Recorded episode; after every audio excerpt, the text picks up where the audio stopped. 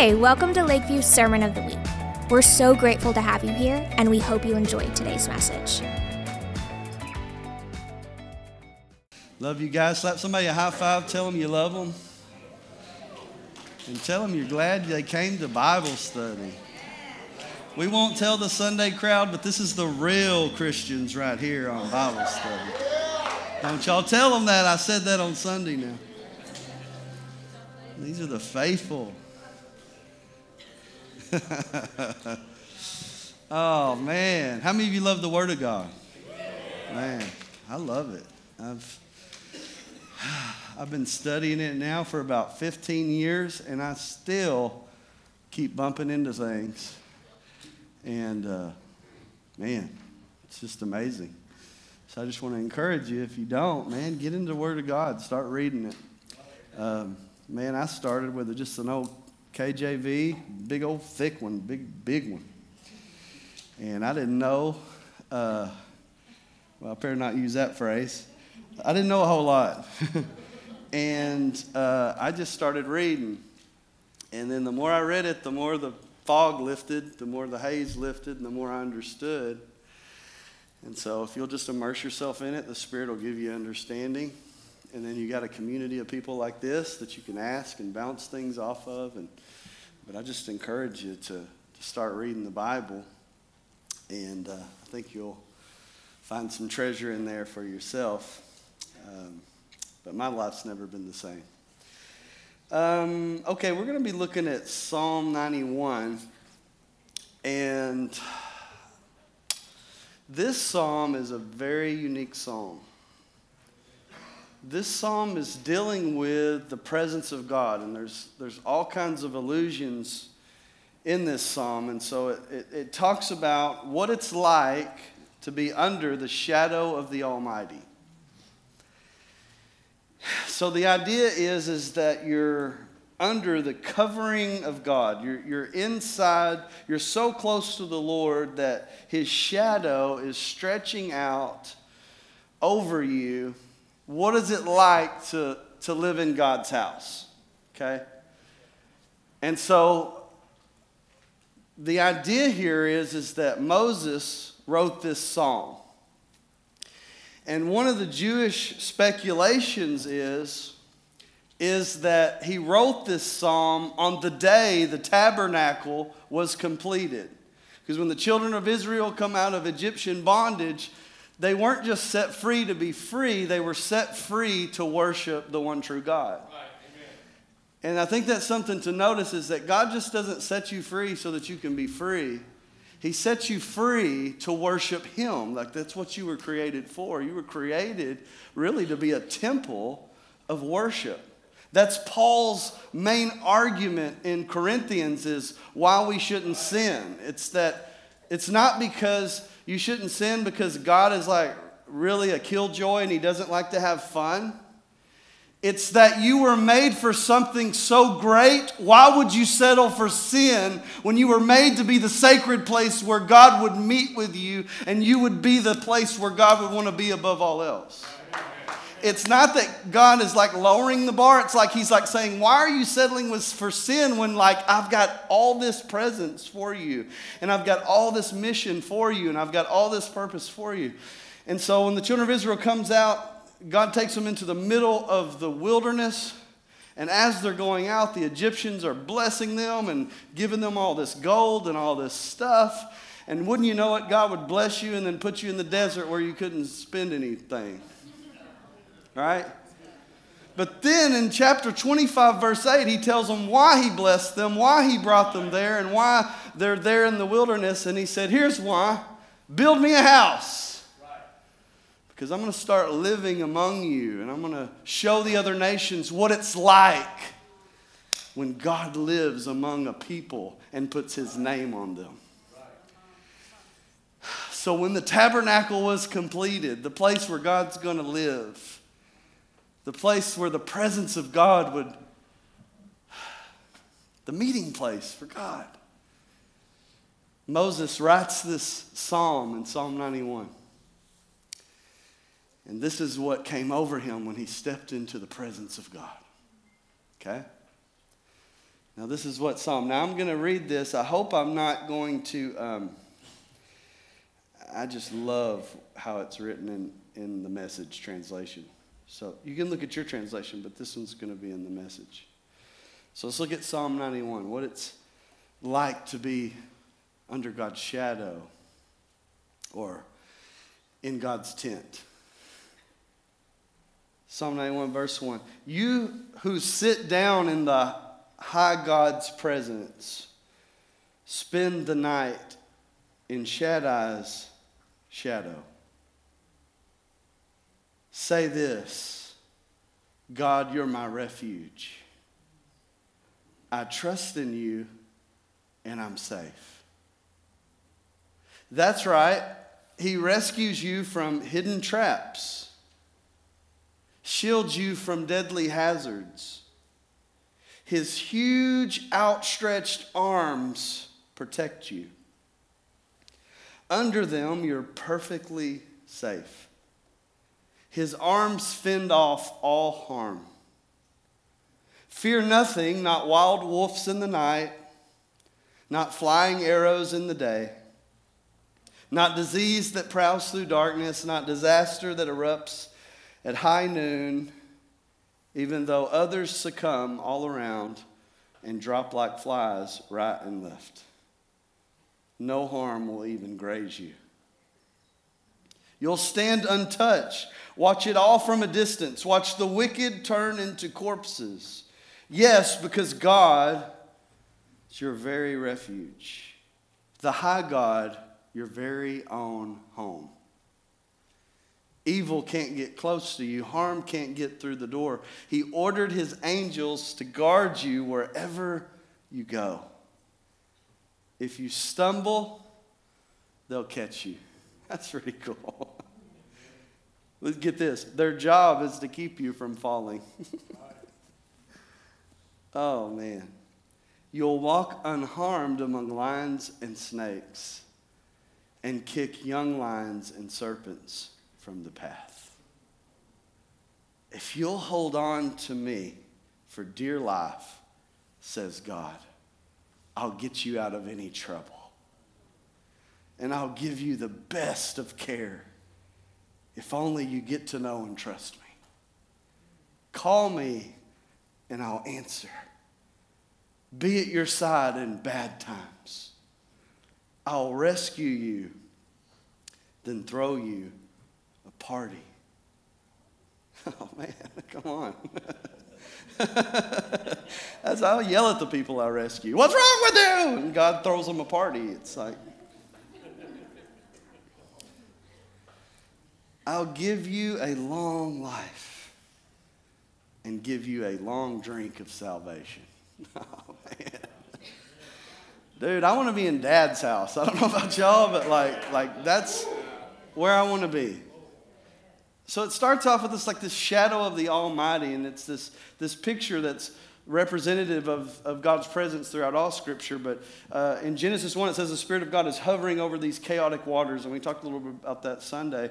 And the picture there, the word picture, is a bird that would be hovering over its nest um, brooding over it to make sure the potential of the eggs in that nest come to fruition and come to life. Like that's the picture here. And then Jesus says some, some really cool things too, because remember when Jesus, he's trying to tell Jerusalem to repent and, and come to him, and then he makes this statement that how I wanted to bring you in as a mother hen gathers her chicks but you just won't listen. You won't let me pull you in under the shadow. Um, and, and they just won't listen. Like, this is. This is what God's heart is, is to bring you under the shadow. Not because he's so insecure that he needs you to make him feel better about himself, but he's so good he knows that only under the place of that shadow can these kind of things take place where he can protect you where he can keep you where he can give you that long drink of salvation where he can watch over you and he can bring you out of trouble and out of danger and out of snares how, how many of you know that when you're serving god and when you're following him um, those sins of the flesh that used to kind of trip you up Um, when you're following the Lord, those things you're kind of protected from, right? It, it doesn't mean that we're not going to go through some stuff, but how many of you know if you could put your life in God's presence and serving Him with all heart, and then you could put your life where you weren't serving Him, which one did you feel safer in?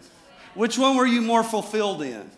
Which one did you, that brought you the most joy? I mean, it's obvious when you've been in God's presence and been under the shadow. And so the idea of the places that would house His presence would mean that's where all this stuff goes down. So to be under the shadow is to be the place where God is. And so at the time when Moses wrote that, the shadow was this tabernacle, it was this tent made of animal skins. And, and they would go in, and, and, and Moses would meet with God there, and he would, he would get direction for his life. He would get direction for the people of God. He would ask God and consult with him there. And, and all this awesome exchange happened within this tent. And every time that they were in this position to, to be receiving from God and be in this kind of shadow, it was like their enemies couldn't beat them.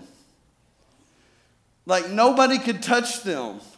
Nobody starved. Nobody, it was like when, when we were under God's covering, things have a way of working out.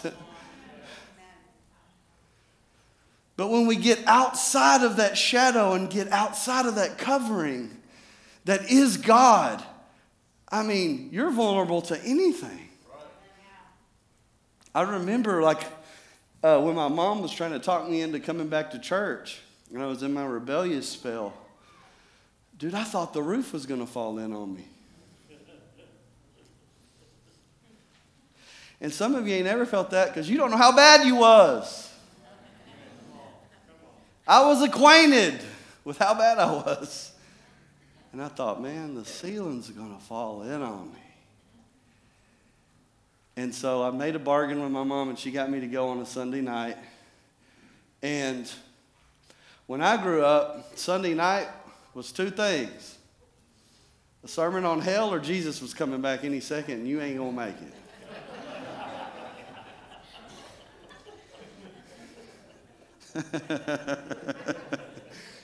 they'd turn the, they'd, get it so hot in there, you'd be sweating, and the preacher would be teaching about hell. He'd tell the maintenance guy, Don't turn the air on tonight. and I thought, Oh, here we go. Man, I got in there in that seat.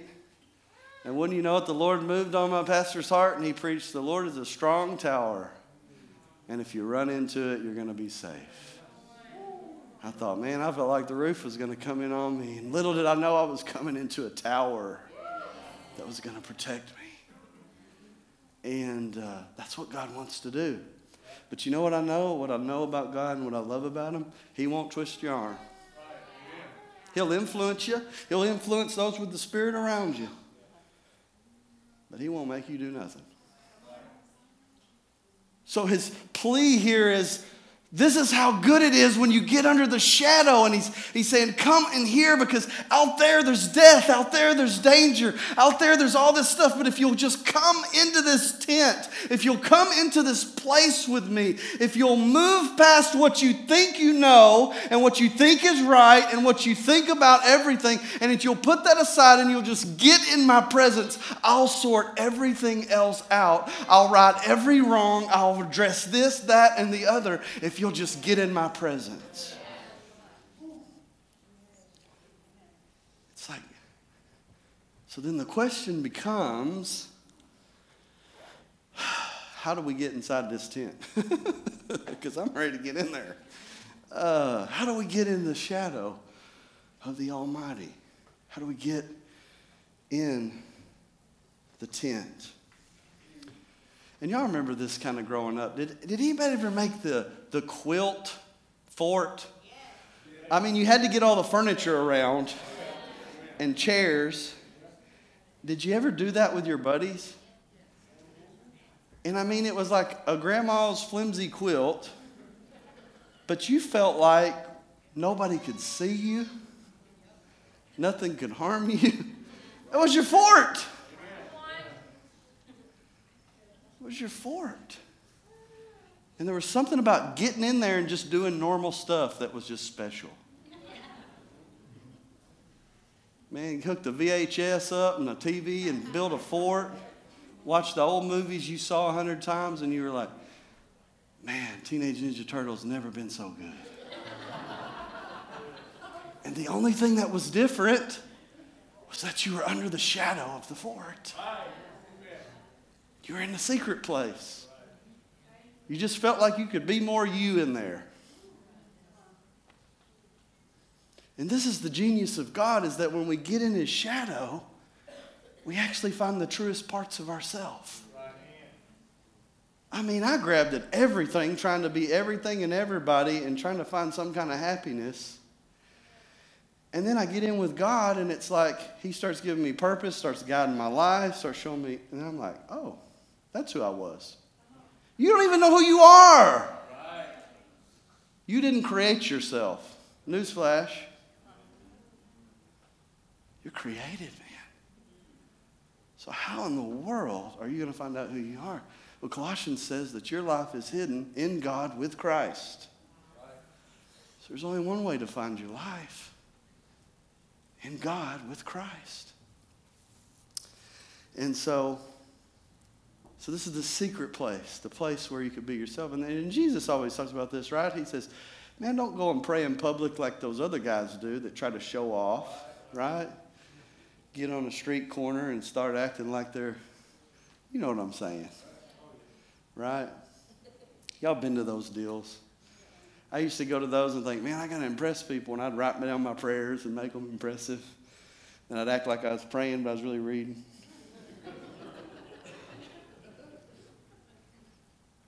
Oh, Jesus says, oh, no, no, no. The, the people looking for attention pray like that uh, go in the secret place and let's just talk. Let's talk to one another because I want to hear what's on your heart, and I got some things on mine for you too. He's like, pray in a way to where it doesn't really matter who else is around. Why don't you just pray from the secret place, from the truest part of yourself? And that's what I think. You know what I think praying in, in tongues is about? I think it's about praying from the truest part of yourself. Amen. Praying from secret place. The place to where you don't even know what to pray or have the words. And the Spirit groans for you from the truest part of yourself that you've not met yet. You haven't met the truest part of yourself. But the Bible gives us a clue that when we see him, we'll be like him. So maybe, we'll see. So, how do we get into this tent? I want to get in there. I want to kick my feet up. I want to be able to look out the window, see the arrows flying around. I, I want to be able to kick my feet up and have that long, tall drink of salvation on ice. And how do we get in there? So then I start snooping around and found another portion of Scripture. And I'm thinking there's a parallel here. So I'm being vulnerable with you guys. I don't know if this is like what's going on, but I think it's what's going on. Okay? Um, so we're going to explore something together, okay? And I think I'm onto something, okay? So let's go there together. Okay, we're going to look at two passages Exodus 21 and Deuteronomy 15. Exodus 21 and Deuteronomy 15. Um, in Exodus 21, there is this, there's these, just this weird portion of scripture that talks about how to bring a slave into freedom. Okay? Now, when we say slavery, our minds go to, you know, Civil War American chattel slavery and that wasn't what was going on here. These were what would be what we would call like an indentured servant. Somebody was in debt, couldn't take care of themselves, would say, Hey, this person's got resources. Can I work for you? Yes, you can work for me. And then through that process, there was a process of where they could get taken care of and then have the option to be returned free after they were able to get back on their feet. So this was a, a different kind of thing than what we know of the evil that happened in America in the 1800s. So this is a different kind of thing, okay? And here's how the Lord says to handle a Hebrew slave, okay? Uh, uh, check this out. When you buy a Hebrew slave, he shall serve six years and in the seventh go out free for nothing. So now remember, where did Israel come out of? Egypt, right? And what were they in Egypt? Slaves in bondage. So God begins to get really passionate about the human humanity has a proclivity to lord over other humans in different forms and fashions, okay? So God says, You know what that's like. Don't become what you dislike. And how many of you know we can become what we dislike? Yeah. Yeah. So he's like, Your identity's different. You're not like the other nations. So there's going to be this process to where you're not going to own people. You're not going to dominate or control them. They're going to have a pathway to get what they need to get on their feet, and then they're going to have this, this freeing thing that they're going to be able to go. And guess what? You're not going to be able to hold on to them. You're to let them go for nothing. Now, watch what happens here. If he comes in single, he shall go out single. If he comes in married, then his wife shall go out with him. So, so really, whatever he comes in with, he gets to leave with. Okay? If his master gives him a wife and she bears him sons or daughters, the wife shall and her children shall be her masters, and he shall go out alone. Now get this. But if the slave plainly says, watch this, I love my master, my wife, and my children, I will not go out free.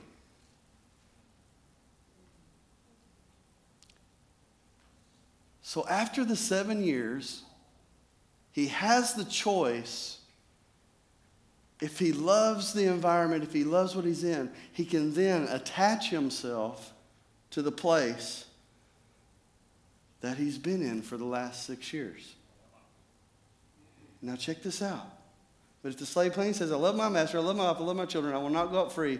Verse 6 Then his master shall bring him to God, and shall bring him to the door or the doorpost, and his master shall bore his ear through with an awl, and he shall be his slave forever. So I want you to see if you can see this. We have a tent, we have a door, we have wood, we have nails, and we have a slave.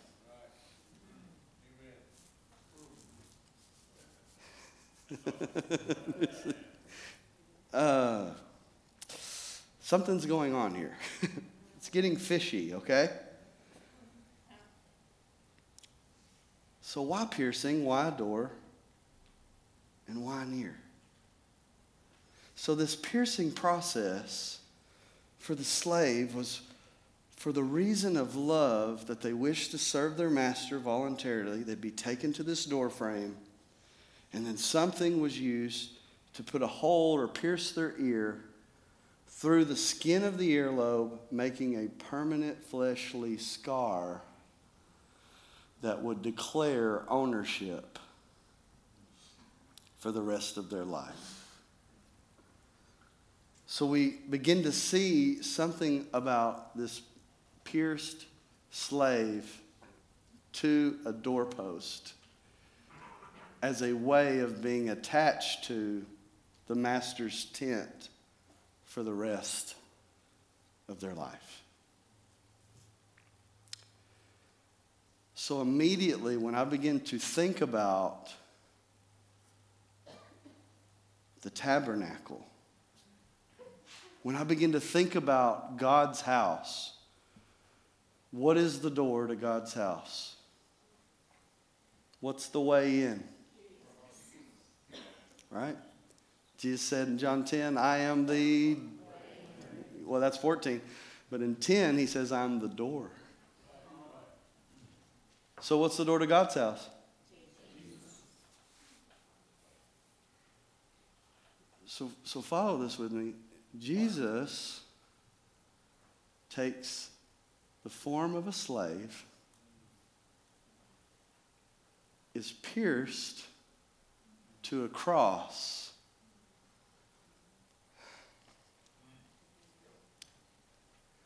And becomes the door to God's tent.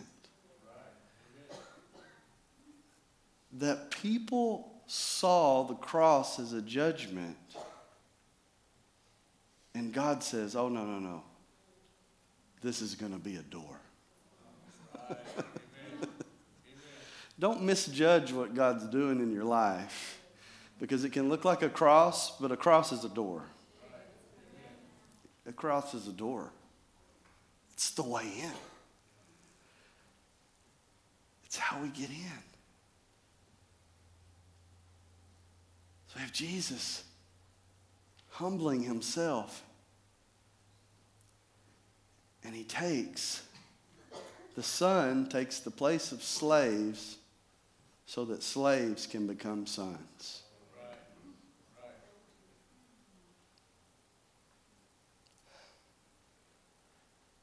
That God says, you know what? I'll take the place of the slave and I'll be pinned to that doorpost so that all my family can be in the Master's house and experience what it is like to be under the shadow of the Almighty.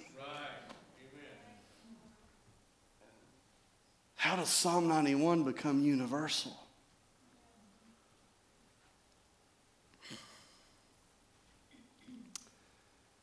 They're Jesus. So it's like, you remember, remember that game, What's Behind Door Number One?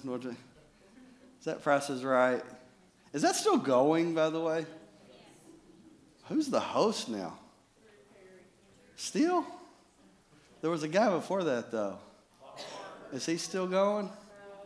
He did. He didn't make the trip. Oh. Hopefully, he pulled on the right door. anyway, sorry. Um, so imagine there's all these doors. What door are you pulling on, turning on?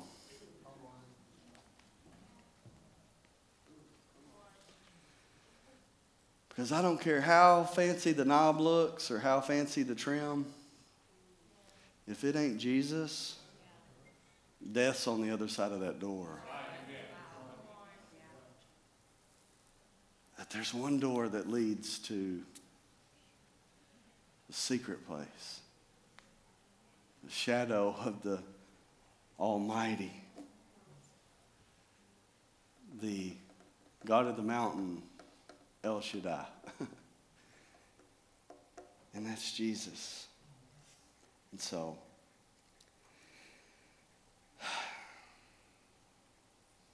now I want to show you this, this passage of Scripture, and, and to me, this really brought it home for me that I think I'm onto something. Philippians chapter 2, verse 5.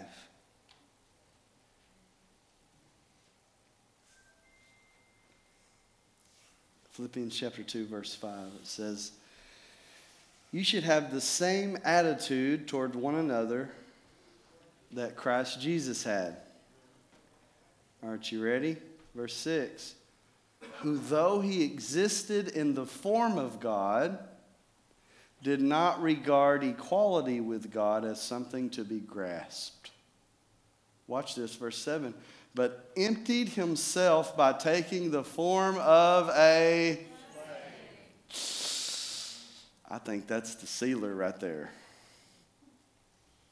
By looking like other men and by sharing in human nature he humbled himself by becoming obedient to the point of death, even death on a cross.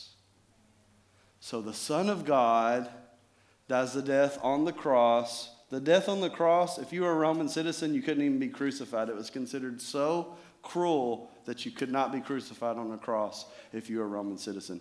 That was reserved for two kind of people people that were rebelling against Rome or for slaves.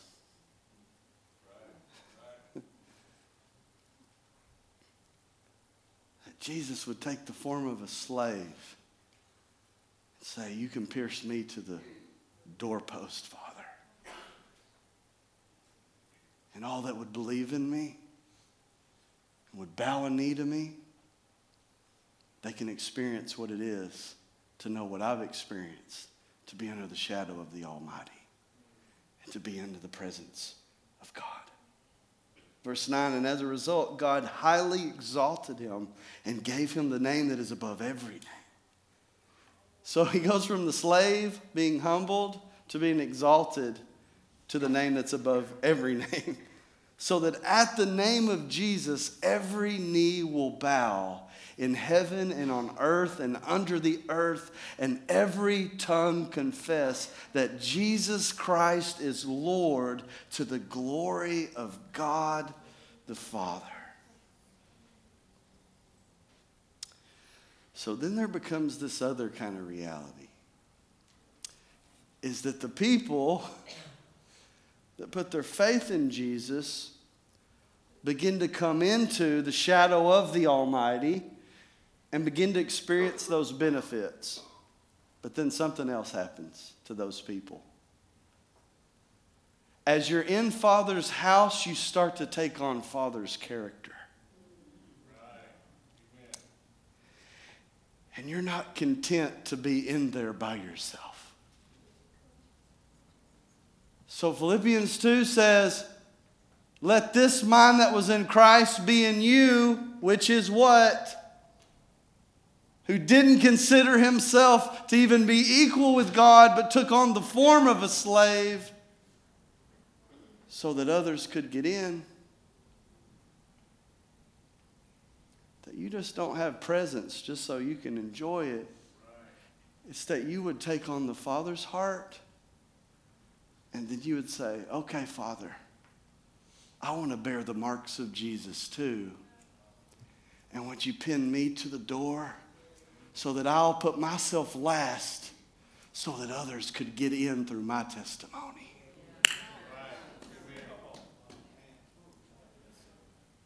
Some of us are enjoying dad's house, but don't forget, the mission of Jesus needs to bleed into you. And before you know it, you're sitting in dad's house and you're like, where's everybody else? Where's the other ones? Where's the ones that need to come in? What do we got to do? I got to get busy. What, God, what do you want me to do? Then all of a sudden, you've just went from a recipient to a one that is taken on the heart of the Father and is on mission with Jesus. And in that moment, you become more like Jesus, not less. Like that's the transition that's got to happen. We got people that love presence, but people that don't love to rescue other people and become slaves for them. And Paul says this I've become all things to all men that I might win some. And he even says this I bear the marks of Christ. Somebody look up where it's at. I want to I want to read it. I just don't remember where it's at. I bear the marks of Christ on my body. Paul said. Now, the Catholics get weird and talk about stigmata and all kinds of weird stuff. You know what I think he's saying? I've put my ear to the door like Jesus and said, God, I only want to hear what you're going to tell me. And I'm going to be on mission for you. And so I'll humble myself and take on the form like Jesus did, like a slave, because I want to be on mission and get other people in this house with you. Somebody read that. Read it out loud for me, Mike.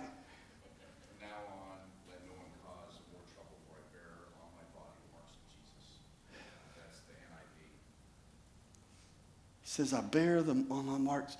And the word in the Greek is stigmata or stigma, and it means a puncture or a wound. Like, I don't think he was so close to God that, like, wounds started just like showing up. I think he's saying, I've got the mission, and I've realized where the real sweet spot is. It's not inside the tent, it's at the doorpost to be pegged with Jesus so that others might get in. And when you start living like that, man, that's the shadow of the Most High. Because instead of being a recipient, you're now casting the shadow with Him.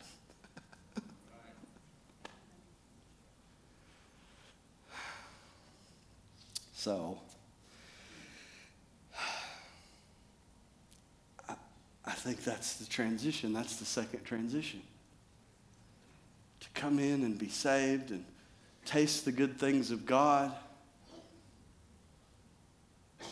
But then to have that other transition of go, no, other people's got to get in on this. I can't be the only one here. And I'm worried that the church, if we're not careful, we're going to turn into a cruise ship instead of a battleship. And have a bunch of gluttons and wine bibbers and not enough soldiers and warriors.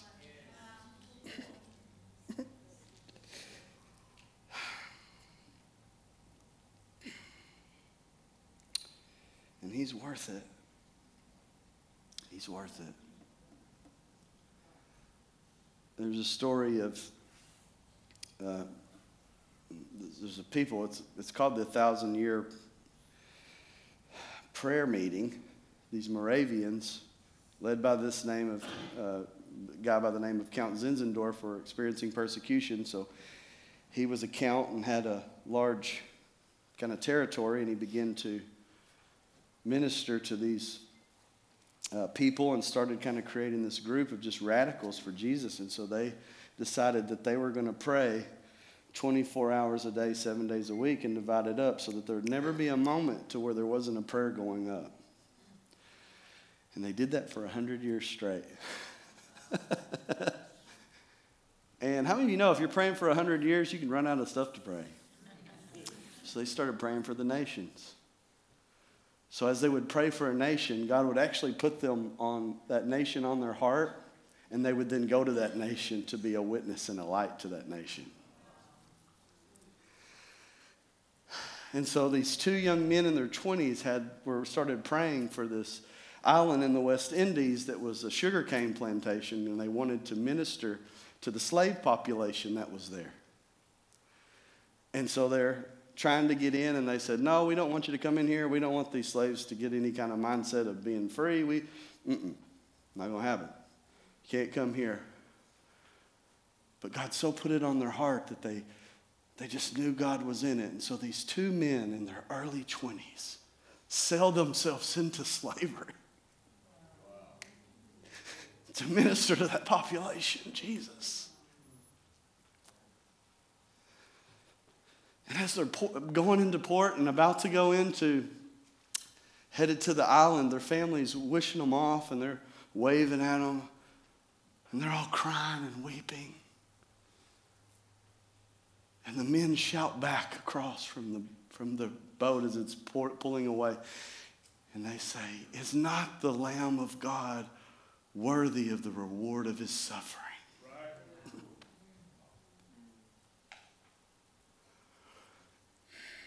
He's worthy of the reward of his suffering. So, as we're enjoying the presence of God and as we're enjoying that, I pray that you'd take the next step, which is the heart of the Father, that would say, God, in what way can I join Jesus on his mission and peg my ear to the doorpost so that others could get in? It's interesting how Paul addresses himself in every letter. Do you know how he, who, how he introduces himself? Paul, a slave of God. Greek word doulos, bondservant. Paul, the one who's been pegged to the fence post so that you could get in.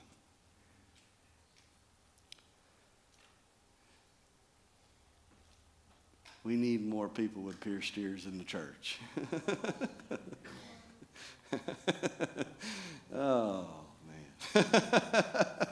oh, hey, look at, man, you're really pinned down here, man. Daggone, let's go. Yeah, hey. Yeah, yeah. A spiritual concept there, guys. um, and then you start looking in the, in the themes all in there right? Where Paul says, All I want to know is the power of his resurrection. And I want to know him and the power of his resurrection. And then it says, the fellowship of his sufferings. That the apostles, you know what the apostles celebrated? The apostles celebrated when they were persecuted. And you know why they celebrated when they were persecuted? They said, Oh my gosh, we looked enough like Jesus. They mistook him for us and us for him. Like they only wanted to look like him. And what would your life look like if you only wanted to look like him? Think you'd have some holes and some wounds. but redemptive ones, ones that count in eternity. So, anyway, He's a good God and He loves you so much. But man, when you get a hold of this good God, man, you'll start putting yourself from that high place and you'll start serving in the low place. Because then you realize, oh, that's what it is to be in the shadow of the Almighty. It's to help Him cast the shadow.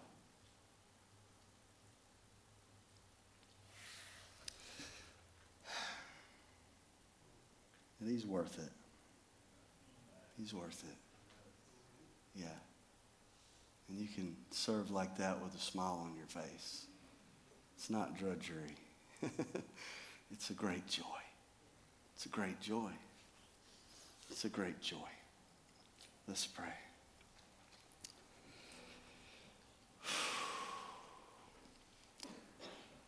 Lord, we put our ear to the doorpost tonight. God, we're sons and daughters, but we willingly say we'll take the place of a slave because we're so secure in our sonship, in our daughterhood, that we can be thought of as slaves and look foolish because we know whose we really are.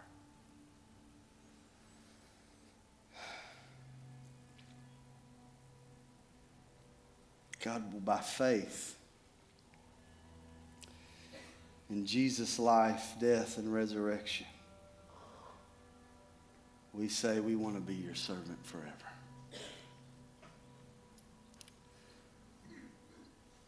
So we surrender to you and your purposes.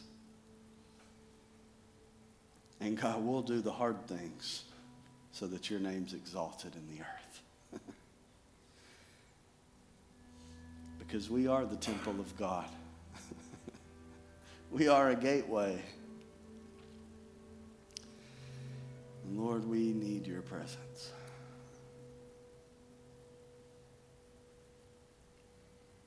So, Lord, we repent of our selfishness, of our self centeredness. We say, God, we're on mission for you. Stir us again. Stir us again. Stir us again to be radical for you.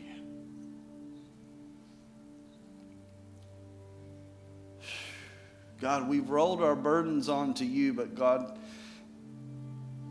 we want you to trust us enough that you can roll your burdens onto us. and what grieves your heart, let it grieve our heart.